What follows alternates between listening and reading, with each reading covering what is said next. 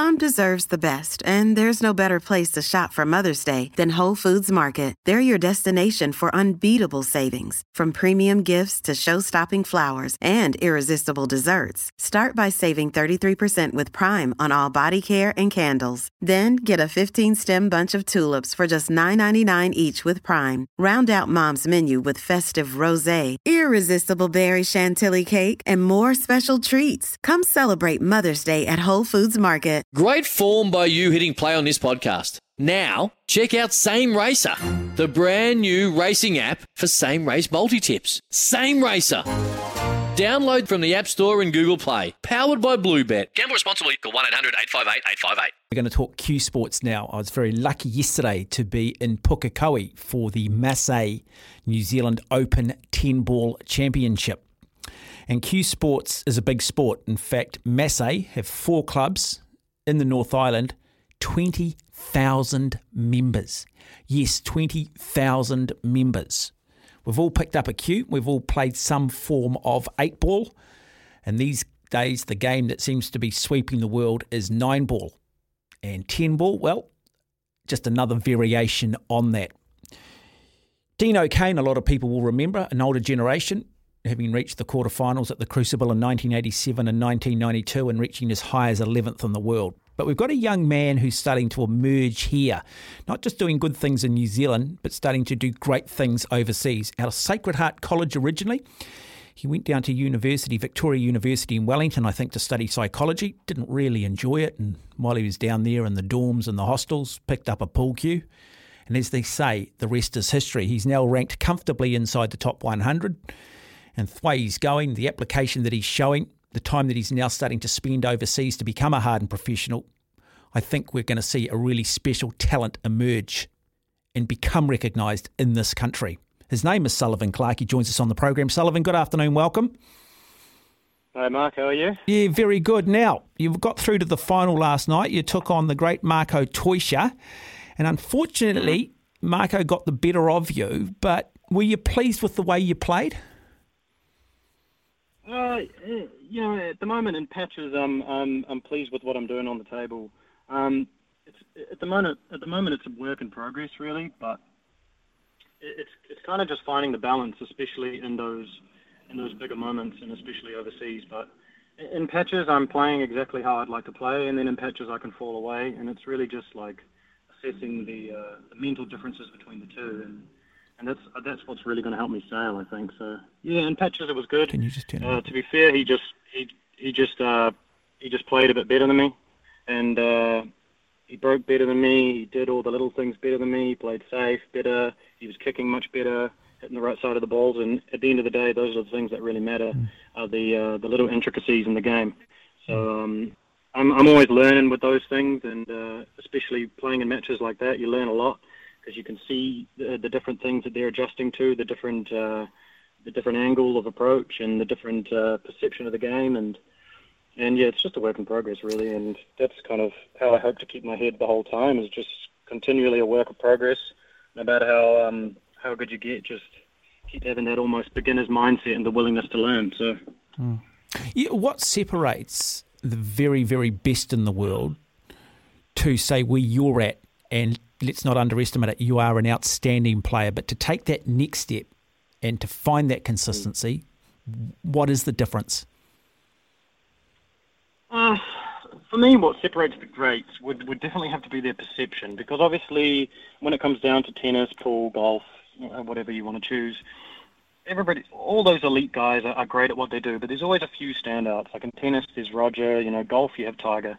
Um, and for me, it's the perception and the self-belief in the process, really. So at the minute, I, I think my process is, is going in a very good direction.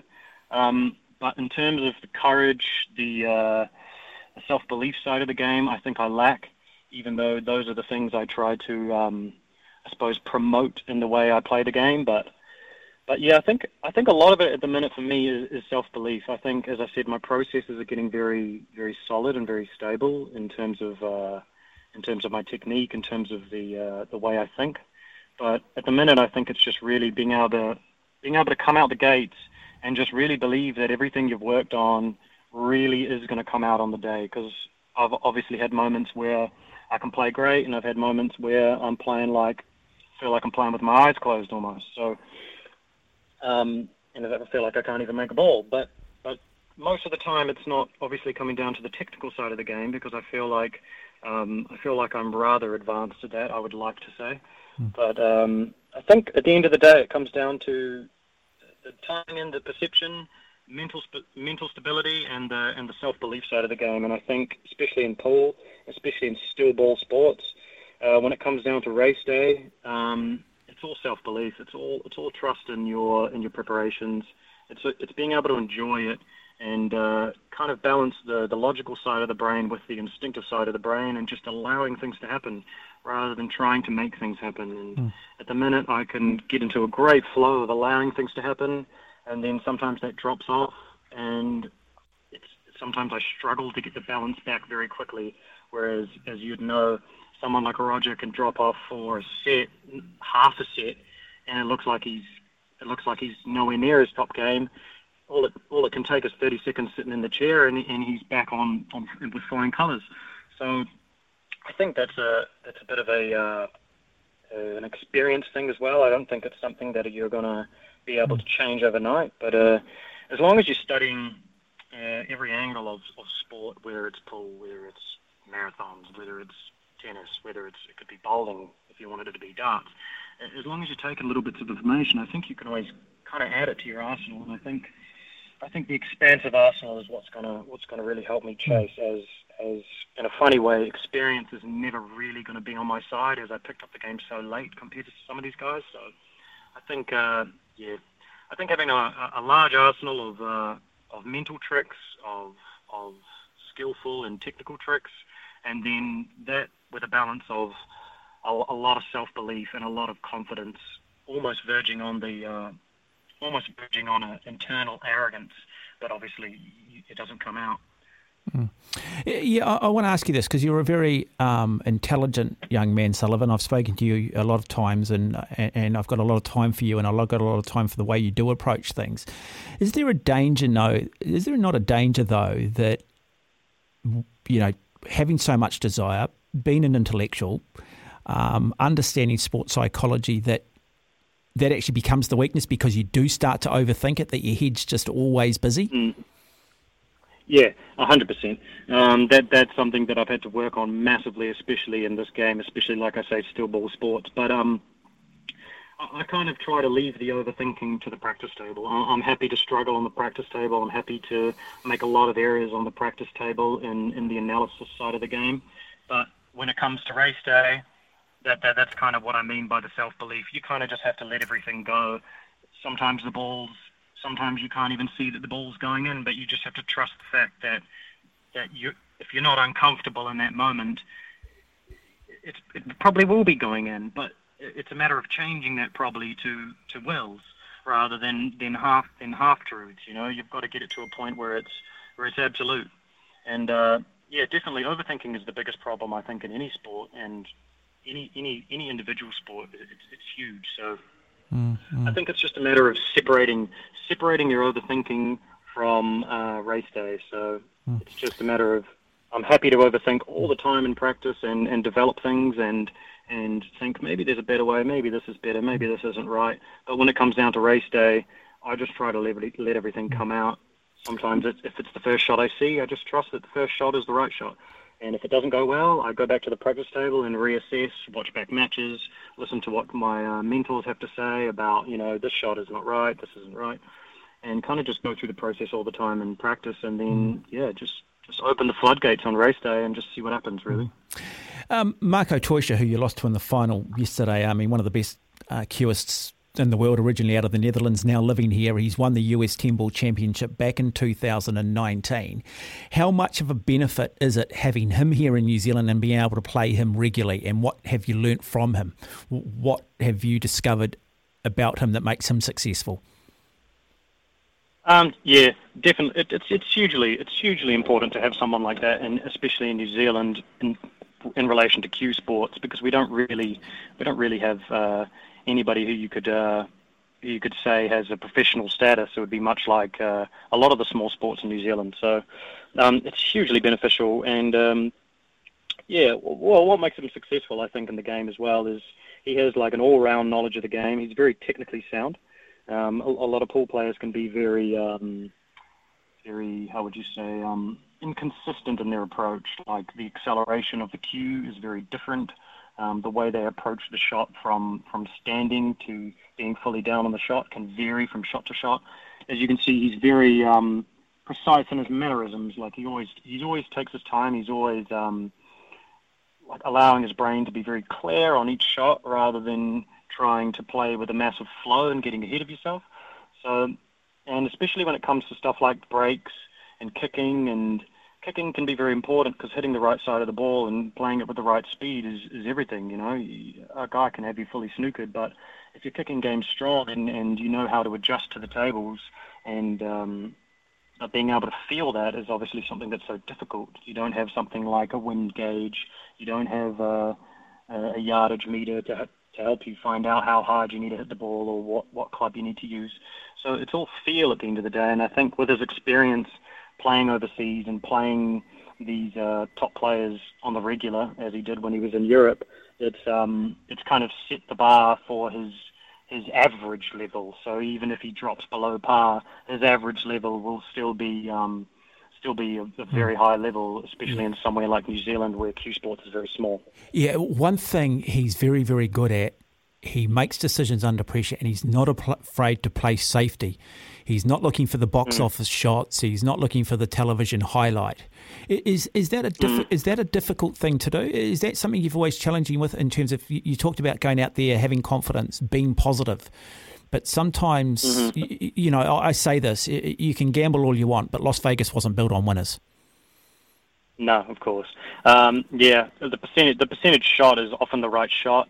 And again, I think it comes down to um, just the clarity of the mind in the situation. You know, if you're not, if you're not feeling like your game is, is, is taken off in the trajectory that you'd think throughout the match, then as you say, it's about becoming recollected and, and playing safe at the right times. And especially if the balls are sitting in a very specific way, that the safe is, is more beneficial than perhaps playing aggressive. Um, it, it's often the right option, but I haven't, I haven't, I've developed that over time, and actually Marco's helped me with that. When I used to practice with him quite a lot, he used to, he actually used to assess some of my practices and, and tell me, you know, this was low percentage, this was, this is, this is the higher percentage way to play, and uh, a lot of study of the game also helps you to do that, I think, and then you kind of just recognise the shots as they, as they come to you, and you kind of recognise that, you know, I shouldn't bank this ball, I should, uh, I should play safe here. Sometimes the ball's just lay in a way where the bank is just feels like it's so natural that you can play a bank and get uh, natural on the next ball. Whereas if the ball was two inches to the left, you might not play the bank anymore as the angle um, has to be manipulated a bit more. And then it, you're now you're now you're playing with a lower percentage shot. So um, in terms of playing safes and stuff, I think it's um, I've always been I've always been decent at that to some degree, but. But if you're feeling well and, you, and you're, you're adjusting to the conditions well, which someone like uh, Marco would do well because he does so well because he's um, he's experienced so many different uh, conditions from slow tables to fast tables to small pockets to big pockets. Um, you kind of just you kind of get that memory bank and that muscle memory of I know how to approach these kind of shots. And if the table's sticky, maybe you won't play the bank. And if it's slidey, apparently uh, maybe you can uh, you can manipulate the bank more. So. It kind of depends on your experience and the knowledge that you have of the equipment, and uh, perhaps the balls are playing a bit stickier on that certain day. And yeah, I think it just comes down to just clarity of the moment, really. And if you're feeling good, then then sometimes you feel like you can attack everything, and you, your brain doesn't feel like you're going to miss, and it, it doesn't even consider it. And then that that's the kind of space I uh, would like to achieve, and uh, I think that just comes with really just breaking down the mental side of the game. I think that's. It's quite overlooked in sport, the mental side of the game. I think that's the most important thing. So it's all my, about balance, really, I think. Yeah, my guest on the program is New Zealand's leading pool player, Sullivan Clark, yesterday runner-up in the New Zealand Open Tenball Championship, losing to one of the best in the world in Marco Teutscher of the Netherlands. Um, Sullivan, I've spent a bit of time in recent times with Dean O'Kane, as I said, ranked as high as eleventh in the world in snooker, made the quarterfinals at the Crucible, um, beat every one of the biggest names in the sport when it was very when it was a boom sport here in New Zealand. But one thing when talking to Dean was the fact that he went off to Europe, or went off to London when he was just seventeen years of age, lived in an attic and mm. just basically lived on the smell of an oily rag and chased it. Have you done much of that? Is that part of your mindset? Is that part of becoming that hardened professional? Are you prepared to do that? Yeah, one hundred percent. And um, one of the things that I've actually noticed a lot in my um, in my sort of research with athletes is I've noticed uh, a lot of athletes across all sports, um, they seem to, sometimes they throw themselves into the deep end and, uh, how would you put it? It, it, start, it can start off really well, you can get the ball rolling, but because you get so stuck into it, all the outside, um, the external factors can, can start to affect you mentally, and then you see a lot of athletes that can be coming into their prime, and they, they start to really burn out. So my approach at the minute, as I as I don't have the experience on my side, is, is to kind of almost wean into it. So each year, every six months, I'm always wanting to extend my stays and extend my stays uh, in terms of abroadness, and uh, eventually I just want to, yeah, exactly that, just pretty much uh, spend most of my time out of the country and just uh, just get straight into it every day. Every hour of every day, just put as much as I can into it, which I currently do in New Zealand. But as you say, it's much different being in amongst the best constantly all the time. And uh, one thing I really did want to, I do want to avoid, because I've felt it in my past with other sports, is is throwing myself at things and constantly being in amongst it and kind of getting to the point where I don't enjoy it anymore. And uh, uh, this is a game I kind of intend to take through my entire life. So I kind of I kind of want to get the balance right and be able to search for that balance, rather than just throwing myself into the deep end, even though I do enjoy doing that. Mm. But throwing myself into a deep end for an extended period of time, and then the external factors uh, affecting my game too much, really. So mm. as long as I can find the balance, you know, there might be a, there might be a good balance for me, but at the minute I just want to slowly extend my stays and slowly extend my stays and eventually, within the next few years, just spend most of my time uh, outside of New Zealand, hopefully in America, Europe, Asia, and then become, and then just flow into that lifestyle.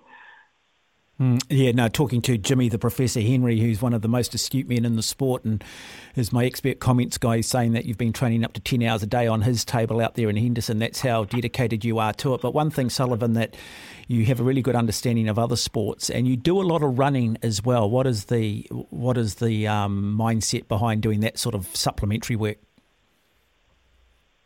Uh, yeah, the, the running thing is uh, is really just a uh, a mind and body thing, really, for me. Um, I used to do a lot of running at school, but I never really enjoyed it. I had to get persuaded a lot to to, to show up to trainings and, and to run in events. And but it wasn't until I found Paul that I realised how beneficial running could be, because it's it's it's it's not really like anything else. It, it's just you and your feet. There's no you don't need anything else. You don't need You don't even need shoes if you don't want to. You don't need a gym. And it's just being able to just, every day, just kind of put those shoes on and just just, just almost almost suffer for a little bit in a funny way. And uh, there's so many times throughout the runs, throughout the waking up, that you just don't want to do it, because it's just not it's just not something that you, you would necessarily look forward to every day. But being able to overcome that hurdle really seems to um, just uh, impact my life in a day-to-day basis, whether it's whether it's the pool, whether it's whether it's being stuck in traffic. Um, your mind has endured a lot more a lot more moments where you just don't really want to do what you're doing right now, and and if that's a match where you're you're falling off a cliff and you're playing terribly, I think the running and I think the um, physical physical suffering, even though it sounds crazy, um, seems to really benefit as as your brain just adjust to that, and you start to really just, just push through the barriers and try to break down more barriers. And at the minute, I just want to just figure out how much longer I can run and push the distances more and more, obviously over time, because I prefer not to, to injure myself, especially in a sport like running where it's very high injury risk. Um, I just want to be able to just push the limits, and you're kind of just pushing the brain to that place, you know, can I go further? And then once you understand that you can, you start to think, man, what really is achievable with, with this brain, with this body that I'm blessed with, and this earth, you know. And I think that's really important, even though uh, it's not really common in the world we live in. I think it's it's almost the most important important thing, and it almost becomes a meditative a meditative practice that you just focus on the breathing. You get to a place where the thoughts are thoughts are just dissipating, and, and you can really fly by in the moment. And then when it becomes a struggle, um, it's it's just about fighting that, that side of the brain that says, you know, you could just walk for a little bit here. You know, you could just you could stop on the next corner. You could just turn around and go home. But really, if you just keep pushing through, your brain sometimes just knocks into that place where you go, man, I can't believe I was considering quitting five minutes ago. Now I'm sailing. So it's really just a, it's really just a training for um, having faith in the ship throughout the storm, really. You know, it's easy to sail when the sun shines. So it's good practice to be stuck in the storm. And, and, you know, that's kind of the same thing, as you say, with being in that hardened professional lifestyle is, is just slowly just, just learning how to handle the storm, learning how to handle the storm. And eventually you're not panicking. You know, you've got a, you've got a naturally lower heart rate from being a, being a high, high endurance athlete. And I think that also helps you in the, in the pressure moments, because it's easier to become relaxed. It's easier to drop your heart rate. You have a, you have a wider range between the low, the low end of your heart rate and your max heart rate. I feel like, um, all those little factors can really aid to, uh, to something or someone that's uh, able to handle a high-pressure situation. So running for me at the minute, which I hope to add more things into that, not just running, could be anything, swimming, could be cycling, could start doing triathlons. It's just wherever it really takes me in terms of pushing the mind to some form of limit. And I think that really does help my pool. And I've had a lot of people uh, say the same things, is that when they're running and when they're on top of their almost things you don't really want to do, um, it, it really helps your mind just figure out how to get to that place where, even though you're hurting, whether it's emotionally or physically, it, there's always a light. You know, there's always there's always something there that you can work with to help you get through. And running for me at the moment is something that really helps me uh, uh, find the balance in terms of that place, and really helps my pool game. So well, not something I want to drop off anytime soon. No, Sullivan Clark, lovely to have you on the program. Wonderful insight. Um, you've just said in twenty minutes uh, more than the Warriors have told us in twenty-five years when it comes to performance sports. So brilliant, Sullivan, and all the very best for the upcoming World Teams Championship in Austria, mate. All right, thank you so much, Mark. Thank you for having me. There you go, Sullivan Clark. What a class act, eh? Wow, young man. How well did he speak? Sometimes needing new tyres can catch us by surprise. That's why Tyre Power gives you the power of zip pay and zip money. You can get what you need now, get back on the road safely and pay for it later. Terms and conditions apply. So visit tyrepower dot com dot a u or call thirteen twenty-one ninety-one.